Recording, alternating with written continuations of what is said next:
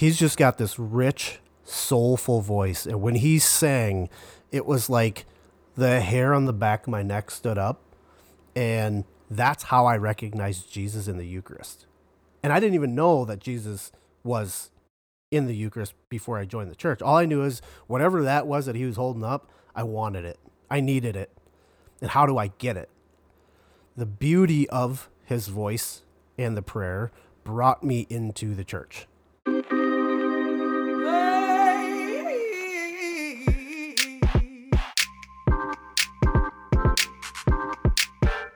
If you work for the Catholic Church and want to avoid burnout, overcome team dysfunctions, and put more souls in the pews, we are here to help. I'm Ty Hua, here with my co host John Cons, and we're providing leadership development for Catholic ministry professionals.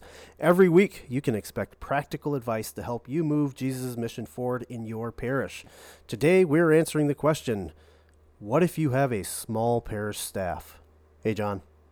Ty, good to see you today. It's always a pleasure. I, you know, I'm kind of getting used to this recording at different times of the day. I, I like it. I feel a little more fresh. I'm not exas- exhausted from a day of working and chasing kids around. I feel a little more more fresh and at it. Yeah, I'm uh, on break from my W two job, so it's it's really nice to actually do work during the day that is efficacious for my soul. Mm, mm. Let's build it up. See, I did. T- I don't know if I've. I don't know if we've told the listeners about this. We you had briefly mentioned How to Win Friends and Influence People. Yep. Uh, that book, and then you lent it to me because you found out I had never read it, and it's it's a book you love, and you revisit almost yearly. I would I think is what you oh, said. Yeah. Yeah. Yep. As I'm re- so I've been reading that, and as I'm reading it, uh, I'm just I'm kind of blown away by the really the simple advice that's in it. Now it's they're they're just principles, so you kind of have to figure out how they fit in the context of your life or the the way you're trying to win a friend or influence a person. You kind of have to plug those pieces in or think your way around it a little bit. But as I'm reading it, all I keep thinking is how this could be in itself a handbook for evangelization. 100%. Because it comes back to it comes back to just really authentic friendship in so many ways. Uh, uh, like looking at the other person authentically as a human person, seeing good in them and calling that out of them. And that, uh, that's that's evangelization. And so for all the work the church has done in the last, you know, 20 years, 15 years or so, really focusing on how do we evangelize people. I'm looking at this thinking like we had the handbook all along. we, we, we could have used this. yeah, I think it'd be a really good episode to talk about the correlation between different ways that the apostles evangelized in the Bible mm-hmm. and, and connect it to how really the good trainers and the, the good evangelizers of today utilize those same skill sets. Yeah, one, one of the things that stands out to me is, you know, when Paul is going to um, evangelize, you know, wait, I don't know if it's Paul, if it's Peter. Being a good Catholic, right I don't know my scripture. But he goes and he, he talks to the, the Romans uh, or these pagans, and he, the first thing he says to them is that, man, you guys got this all wrong. You're worshiping the wrong God or gods. You're you guys are terrible. You're going to hell. He doesn't say any of that. The first thing he says is, "I see that you are a religious people." Like what a way to to really start off on the right foot. It's like, yeah, we are religious people. Yeah, he finds something honorable, something something good and applaudable, you know, laudable Mm-hmm. in them and, and starts with that. So I just as as I'm reading this, I'm like, man, this is this is the only handbook you need. And it is funny, I heard oh, I think it was Curtis Martin, you know, and he's in charge of Focus. He was talking about the the churches that reach out to him and say, "Hey, can you do a training for our staff on how to evangelize people?" And he goes, "You don't need to be trained how to evangelize. You just got to know Jesus and tell people about him." You know, and and so like even looking at this, like then if you know Jesus and you want to tell people about him, this then is just some supplemental like little tips and tricks for how to endear yourself to them in that process. you know, and I, I just think that that's so cool. Um, so I would love I'd love to do an episode on that. We should do that. But that's yeah. that's not what today's episode is about, though, is it? No, no, it's it isn't. Oh, but before we get into today's topic, I do have some listener feedback. Uh, my wife, again, our our biggest fan, she shared the episode. She responded to that call to action to share an episode of the podcast with a friend of ours who works in a Catholic school, and she said, "You know, my husband does this podcast. I, you know, you might find some of this interesting. You you might like some of the stuff that he's he's talking about. He and Ty." So she shared an episode and then she kind of went down the rabbit hole, went to the website. And this is the feedback she gave. She said, um, Thanks for sending this. I got hooked last night and read the whole website slash blog. Really great. it's just that, oh, that's awesome. So, quick shout out to our friend Kristen. Um, and, and just a reminder that this stuff isn't just for Catholic churches, it's for Catholic ministry professionals. If you work in the Catholic Church or for the church in some facet, in a ministry for the Catholicism, this could be for you. Yeah, I again shout out Kristen. Thanks for endearing us with your um, comment. she probably read the book, didn't she? yeah, she, she probably read the book. Um, but no, I, I, think it goes to what, what you're saying too, that it's more than just Catholic ministry professionals. Um, I think we m- mentioned it in a previous episode, uh, uh, another listener feedback. Aaron had said, you know, this is, and he's, I think if anything, he's agnostic. Uh, listened to to the mm. a couple of the episodes and just really said, you know, that you could use this in everyday secular business a lot of the topics that we deal with, obviously, we're, we're talking about Jesus here, and, and in, in the secular world, you're trying to sell or do something different. Um, but the principles still stand. The tips are still uh, viable to business, secular business, just as much as the, the you know parish ministry business. So that's pretty awesome. Mm-hmm. Mm-hmm. Yeah. So let's uh let's dive in though to the topic a little bit. We're we're talking about what if you have a small parish staff. I had a, a person who works in a church, in a small rural church, and, and where we're located is the Midwest, and there are a large number of rural parishes where they do have a very small staff. So when we talk about working with a team, when we talk about some of these bigger objectives, they're like, yeah, but what about us? Because we, we only have one or two people on our staff plus the pastor. You know, and there there are pa- parishes that I'm aware of that just have the pastor, and he's in charge of all of it. He doesn't really have a staff. So what do we do if that's a situation we're in? And um, the the conversation I had with this particular professional was Eh, they were asking what would you focus on if that was your situation that you just you didn't have this this mega church with you know eight nine hundred thousand plus families you know you've just got this small kind of rural parish with one or two people. And and these, this is kind of what we came to. This is what I would recommend if this was me and I was a one man team in a small rural parish and and it came out to me. These are the three things that I would focus on that I believe will transform your community. Will have will be able to do big things with a smaller number of people. And so the the three things are that I would just double down on holiness, right? You got to be a saint. Like really really just dial in your faith, your relationship with God. Make sure that's just iron tight, which is good advice for anybody, even if you're not in a small parish. Number 1, you got to be connected to Jesus. You got to be holy. We'll break that out a little bit. Number two, you got to share your life of prayer and your like the discernment of charisms, like what, how does God use you? And then number three, you got to let them experience the need that the parish has, that the community has, and then you need to call out those who are called to fill, to fix those needs, to fill those needs. So yeah, let's let's break this down a little bit. If you were going to double down on holiness and why this is so important, why this is so important that we really really dig in and and discern very carefully like work out our salvation with fear and trembling make sure that we are abiding in jesus so we don't get pruned. And why this is so important why this is so effective is because this is the number one thing that we are all called to do is to be holy. We are all called into holiness. And i want to give the example of uh, blessed solanus casey. Uh, he's going to sound a lot like a saint we talked about in the past um, brother andre bessette uh, saint andre bessette and he's just a man of simple faith. But blessed Solanus Casey was born in Wisconsin, right, right in the Midwest here. Uh, in 1870, he lived a long life. He died in 1957, so I think 87 years old he was. But like I said, a man of simple faith.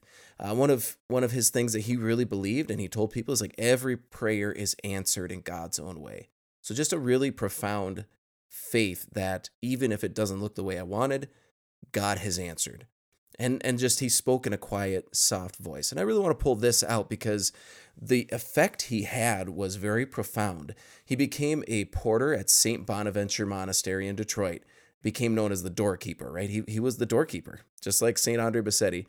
He was the doorkeeper in detroit. Like everybody became came to know this man and who he was. And again before twitter right? Before he he didn't have an Instagram following. He wasn't sending that out. People just his profound, simple faith and holiness.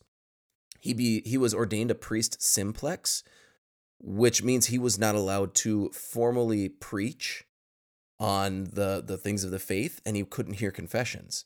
And the reason for this is because he he just he wasn't good on the books. His theology wasn't wasn't a high enough standard for them to fully ordain him into the full um, services of the priesthood. But just because he couldn't preach formally at mass didn't mean he didn't preach to people. So as the doorkeeper, when people came to him, he'd give them these little what they called fervorinos, these short little uh, teachings on life, on faith, these these short little short little um, energizers, spiritual energizers, these fervorinos, and this this humbling experience of desiring to be a priest, beginning, beginning being ordained a priest simplex, and then just being assigned the door and just the person who had to meet the people was a really humble experience for him and it paved the road for great holiness for him to be just truly deeply rooted in his faith and in his life. And so he always urged people just be grateful to God for all things, even sufferings. On one occasion, you know, he, he was telling people when Jesus sends crosses and trials into our life, he's inviting us to help him save the world.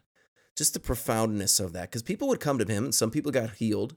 Other times he would he would basically tell people, You're not going to be healed of this. And so for them to hear, but in this cross, Jesus is inviting you to help him save the world just the profound impact. It led to a point where at, at one point an average of between 100 and 150 people would come to see him every single day. Right? Being a saint, being holy makes an ordinary life extraordinary. And that life brings people to Jesus. So again, if you're in a smaller parish, you don't have a big staff, be a saint. Be a saint in that community and it will transform lives. God will use you in profound ways. He's done it again and again and again in the past. And if you get nothing else out of this, fight for your sanctity, fight for holiness. Just strive after the kingdom with all of your might, and you will find a whole wake of souls following you in that direction. Amen. Amen. The uh, the second one then is after really striving after holiness, right? Is is then to share your life of prayer and a discernment of charisms with the people in your parish. And this can look a million different ways. But if I was just starting out and I wanted to do something simple, like people people want to know how to pray, right? And and if I really wanted to affect great change, I would just simply invite them into the prayer I'm already doing.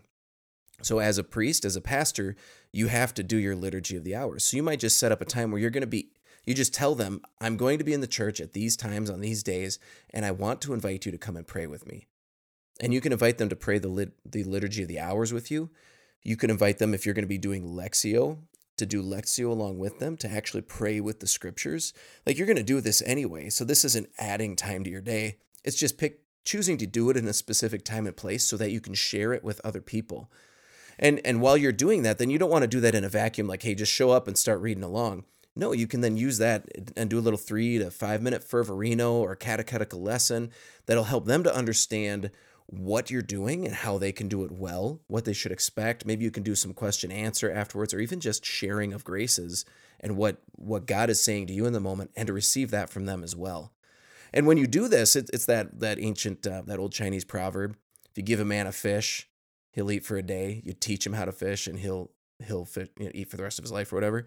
This is the same thing. If you can if you can teach your parishioners how to encounter Jesus, how to meet him in the scriptures, you're teaching them how to feed themselves and it will it'll transform their entire experience of the church. It'll bring all of that scripture, the things that they experience in the mass, it'll bring that to life in a new way for them. The other part of this that I would recommend then is a discernment of charisms along with those those same people or even just maybe it could be another group but what this does is it, that people need to know that God is specifically calling them to do something.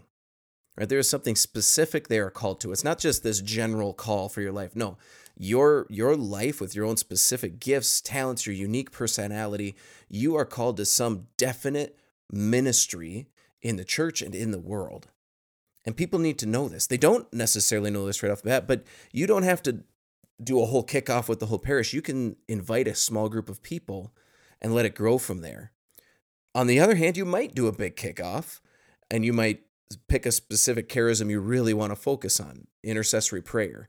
You say, "Hey, we're going to start an intercessory prayer group." And you might get 20, 30 people, you know, all all the you know, Ethel's going to come out and she's going to want to go to this and she's going to start praying alongside of you. And as you do this, you're going to teach them what these these uh, charisms are and help them to discern whether they have them or not. And this is super important because then you can have real conversations with people about, hey, this is this is a charism you have. We have a need for this. Can you step into it? You can have really practical conversations with people to say, hey, I don't think this this ministry is a good fit for you. Would you consider this? Because I, you know, you can exactly we were talking about before. Say, hey, I see that you have the gift of hospitality. You have that charism. God uses you when you are in that role of of being hospitable to others. Would you consider being an usher? A doorkeeper. Would you be a doorkeeper? Would you be a welcomer? Would you welcome people? Because they're going to experience Jesus when they meet you at the door. What a way to honor someone while you're trying to transition them into a role that they should be and maybe out of one where they're where they're not as helpful as they'd like to be. Right? So so intentionally discerning with a group of people and starting small, but then once you plug them in like like train them up and then send them out. You don't need to continue with that one group forever. Then you bring in the next group and watch how that how that transforms things. And so, what we're doing is we just want to awaken in people. It's an awareness that God is real. He is speaking into their lives, that there's something special and unique that God gave them specifically, and that there is a design. There's, there's a thing that He has in mind for how they are going to help people encounter His love. And that transforms them. And suddenly, you know, like the faith of a child, their eyes are open and they go, Oh, God loves me. God is here. God wants me. He has a plan for my life and he wants to share that with me. And and it, th- this is the same desire by the way that's in the hearts of of all the people who are are looking for their identity in all the wrong places. This discernment is the answer to those social issues that we face that we don't know how to solve. All of them can be solved with Jesus and finding our identity in Him, recognizing what He's truly given us, where He's calling us, we will be filled. Our identities will be fulfilled in that. We, we will experience that fulfillment. And this is the answer to that. So that's the second part. Um, so we've gone from here. We, we, we're being holy ourselves. We're really striving after it. We're sharing a life of prayer and discernment with others. Again, two things that just can plug into the normal rhythm of our life and our day. And then the third one, this one's a little more practical. You have to let people experience the need that the church has for them. And then you need to call out those that are called to fill that need. So I and I'm going to pick on music ministry here because this is something I, I, hear about a lot. Mm. Mm. So Ty, get, I, oh man, here we go. Ty, how how has the music been in pretty much every parish that you've ever been a member of? On a scale of one to ten, we're hovering around the two to three. Yeah, yeah. It, like it's not good. It's not good. And, and here's I, what I mean by that. Let me preface that. Let me preface that. I'm not calling. I thank you for your ministry. Thank you for your hard work in doing all of that. But I think anything that's a part of the mass should get me closer to God. Ooh. a lot of times it's distracting me from God. if you're if if their notes make your face look like you bit into a lemon, it's probably distracting you from God. but that I mean that's my point. I would say at best, um, the music in most of the parishes I belong to has been just fine. It's been fine. And a lot of people will look at that and they'll say, well, it's better than nothing. Right? It's not, you know what? I, I'm there for Jesus. It's fine. I get it. But but the reality is that this is way, it's way more tragic than people realize because I want us to think about all of our friends that have left the Catholic Church and they're going to the non denom across town. Why did they choose that church? And there's two main reasons for it. The first one's the preaching, they like the preaching. And the second one is the music. They love the music.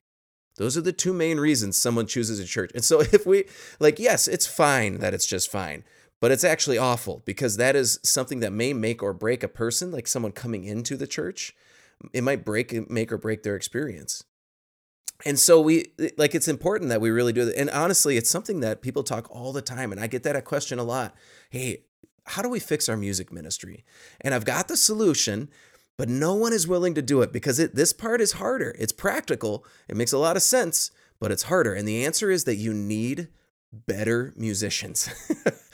so what you have to do is that you have to help people discern whether or not they have the gift of music. And if they don't, then they probably shouldn't be leading the music. That doesn't mean they shouldn't be in the congregation singing their hearts out, but it means that you do have to have some really difficult, really crucial conversations. And so, if you've been discerning with a group of people and already like this has been opened up, this conversation, you can speak more directly into that. And you have something else to reference or uh, you know guide them towards. But if you're going to do this, and this is the part where what I'm saying is you got to let them experience the need. If you're going to do this, then you may find yourself in a position then where you have mass without music for a few weeks. Or just, you know, there's a regular mass that just doesn't have any music. And that that then creates the opportunity for people to experience the need that the church has for them. And so that's your opportunity to say, hey, we're in need of some cantors, we're in need of some musicians and you just call out those who are called. If you have the gift of music, we, we need you to step into this role, into this ministry. This, this is what our pastor did for us at our new church.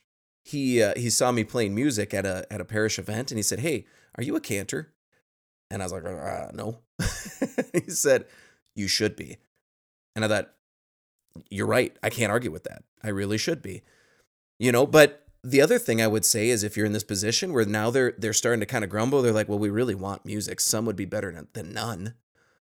That's where you go, "It's not though," because I hear you complain about it. It's not. It's not better than none. because we need you to step into this. And God, if God is giving you this call, like you need to respond to it. And the other thing I would say is tell them, give them permission to say, "Hey, if your friends are good singers, you need to tell them that you want them to sing at mass."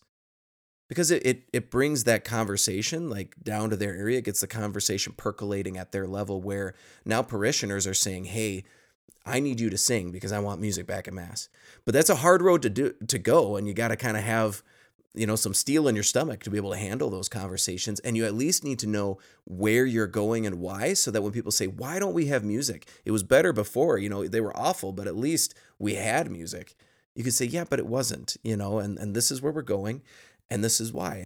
So we can look at these three things, we can put them together. Again, they were uh, doubling down on holiness, sharing your life of prayer and, and a discernment of charisms with them, and then letting them experience the need and calling out the called. If you put these three things together, it's just you living your faith radically. It's people praying and discerning together and then using that to identify needs in the community and how we can respond to those needs. And that that's not a program, that's not something you have to buy. It's not something that takes a big budget. It's not even something that takes a bunch of people. It's just a way of life and it's sustainable. And it won't burn you out because it will be so deeply rooted in God that he will sustain it. He will give it new life. He will do a new thing. Aw, yeah. we made it fit, didn't we? So with that, let's uh, let's move on to the Devil's Advocate. All right, John. Sounds great. As they all do. Every episode sounds great. But here's the big but. There's just two of us. We're running everything.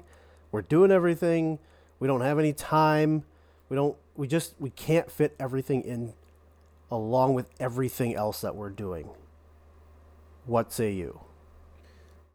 I'd say that this happens a lot because when we work in a parish, when we work in a church, when we work in ministry, we serve a lot of people and they all have things that they want to see happen. You've got religious ed, you've got children's liturgy of the word, you've got the music ministry, and then you want a guitar choir and a children's choir, and you want to have a, just a, a, youth mass, and you want to, I mean, and it just goes on and on and on of all the things that people would love to see what happens or would love to see happen. And so I want to reverence that. I recognize that as a real issue. That is that is a real thing that we face. But to recognize what we're saying, what we're saying when we say that is we don't have time to pray and discern with our community. And I just hope that first of all, I hope we can understand that that is in itself a problem. And so if if that is a problem, then we need to create room for this. The simplest way to make room for th- something like this, to do something new, is to delegate. So somebody comes to you and, and they want something started, children's liturgy of the word, whatever it might be. Okay, I'd love to talk with with you about this. When are you free to come in and speak? Like when are you free to run children the, this children's liturgy of the word? Because we need people to run this. You know, and and then you can set those things up, and and if nobody shows up, then it doesn't happen. And just being comfortable saying, "Hey, nobody showed up, so this isn't going to happen." That allows it allows them to experience the church's need for them. Like it's great that you want this. The church needs you to do it then. This might be something that you are called to. And, and I've done this with religious ed multiple times um, for different classes. We, I, I don't chase after catechists, right? I say, hey, we need catechists, and a handful of people come forward because they genuinely desire to do the ministry. But other than that, I've always told parents if you sign your kids up for this class, my default, because this is the church's teaching, is that you are the teacher of the faith for your children. So if you want your kids in this ministry, you need to be a part of this ministry. And if we don't have a teacher, guess what? That has to be you, or this can't happen. So letting them experience the need. And I've, I've had it where nobody volunteered. It's like, hey, nobody signed nobody signed up to lead. Class is canceled this week. You know, the onus has always been on parishioners to make things happen in, in Acts, right? Right at the beginning of the church, Jesus is risen, he's up in heaven, he sends the Spirit, and the church is now like it's flooded with the Spirit and they're going. Well, what happens? People begin to sell their belongings and give it to the church. The apostles didn't have two pennies to rub together. The laity had to bring that. And when, when the ministry was too big then for the 12 apostles, well, they had to ordain deacons to help with the ministry. Again, the laity had to step up and be a part of the ministry in a new way. So when when we approach this issue, we have to stop bending over backwards to do more things. We have to stop bending over so we can create space for people to generously enter into the life of the church. And when we do that, they encounter God working through them. And that, again, that sustains the life of the church. So that, that would be my response. I uh, was thinking about a time I joined a parish, and this older gentleman stopped by my house to welcome me, which I thought was awesome. And he was l- going through all of these different ministries that our parish had. I'm like, oh, this is awesome. And it was like f- five or six different ministries that I looked at. I, I could help out with that. I that interests me. And guess how many different ministry leaders there were of those four or five? One. It was one person doing all of these different things. And I'm I'm thinking in my head like if this person is spread out this thin, the ministry probably isn't very fruitful. Mm-hmm. Yeah. So being part of that, you know, and seeing it, I'm like, I need help. I need to help this person. So I actually became a, a catechist because that's, you know, this I, I love teaching, talking about the faith and and this the sweet tradition that we have. Mm-hmm. So I helped out for for that time period. But when I stopped being a catechist, my worry was, well, who's going to take my spot? So delegating was not a strength of this Catholic ministry professional. And often it's not. And uh, there's real reasons for that. You know, that there's real reasons for it because you want to safeguard the truth of the faith and you want to yep. make sure that you're bringing people in place. I get it. But again, if you're living a life of prayer and discerning with this group of people, it becomes a lot easier to say, "Yeah, I get it. You're there. You're you're dialed in. You understand the things." Yeah. So what what can a Catholic ministry professional that is limited on time and help, what do they do? What's what's a what's a really good actionable step? A really good actionable step, pick one thing to delegate and then have the conversation with the people that are going to need to be a part of handing that off. And and that delegation, it could be if you're the pastor, it could be someone on your staff and you might need to talk with them about how this is going to look. Uh, it could also be to a volunteer. So maybe you just need to set up a coffee with a volunteer, be like, hey, I got to free up some space. You have this gift. You show up every week anyway. I, I would love to empower you to lead. And I'll give you all the support you need, but but to let you do it.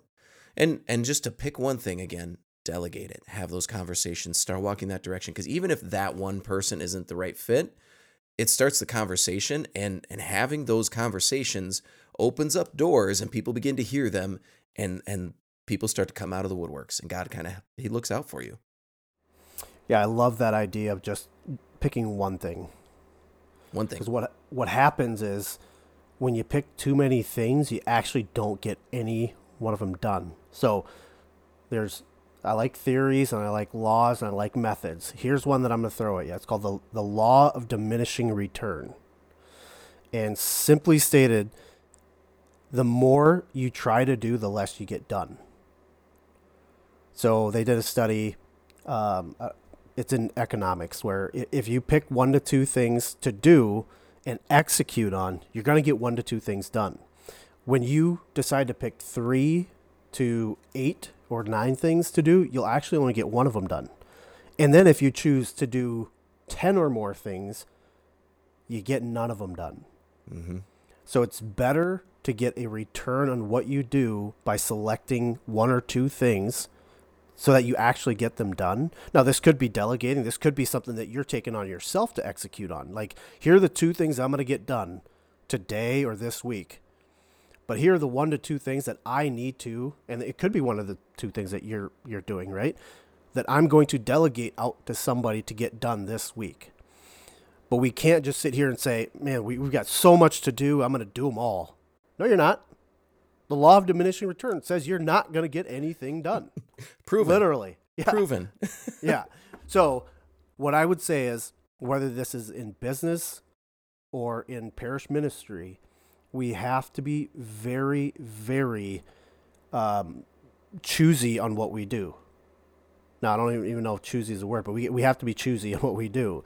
If you aren't choosy in what you do, the things that you're supposed to do or the things that you don't even need to pay attention to will run your day. It's called the whirlwind. You ever, John, have you ever worked an entire day to where at the end of the day you say, man, I did so much, but I didn't get anything done? Every day of my life. Yeah. So a lot of people, whether in parish ministry or in the secular world, we get sucked up into the whirlwind because we don't have those singular things that we're focusing on. So if you're trying to get somebody as a, a ministry leader in a specific ministry, that's what we need to focus on. That's what we need to be talking about. That's what we need to be recruiting on. Like the the father that said, "Hey, are you a, a cantor?" Mm-hmm. So he probably wasn't looking for a cantor, but the minute he heard you sing and play, he's probably thinking, "I need more of that." Now, um, we may be going a little bit too long, but here's what, what I will say. The first time I ever stepped foot in a church when I was looking for a church, uh, and it wasn't even a cantor. We didn't have a cantor. It was daily mass. And I heard the priest sing the per ipsum. Um, that's the through him, with him, and in him. Like Father Jim Callahan in Worthington, Minnesota, Diocese of Winona, shout out. Um, he's just got this rich soulful voice. And when he sang, it was like the hair on the back of my neck stood up. And that's how I recognized Jesus in the Eucharist. And I didn't even know that Jesus was in the Eucharist before I joined the church. All I knew is whatever that was that he was holding up, I wanted it. I needed it. And how do I get it? So, music, right? The beauty of his voice and the prayer brought me into the church. But but that is why it's so important us for for us to genuinely help people pray, discern their charisms, and find a place for that charism in our churches. Because that's exactly what it does is somebody comes into the church and they need Jesus. And when we operate in our charisms, Jesus is so effective. We we just open up doors to people's souls and, and God is able then to enter in and, and have an effect. And so it's really important. So I really encourage you. Really find something to delegate. But if you have a small parish staff, really take some time. Take time to share your prayer life. Take time to discern with people and then call them into ministry. Amen. Amen. Hallelujah. All right. Thanks for listening to the Catholic Ministry Professionals podcast. If you found today's show helpful, please immediately text it to your pastor, a friend in Catholic ministry, so that others can find out about the show and begin transforming their parish through their work. And as always, we love your feedback. Either submit an honest review on your podcast app or email us at catholicminpros at gmail.com. And you can find us on Facebook, Instagram, or at catholicministryprofessionals.com.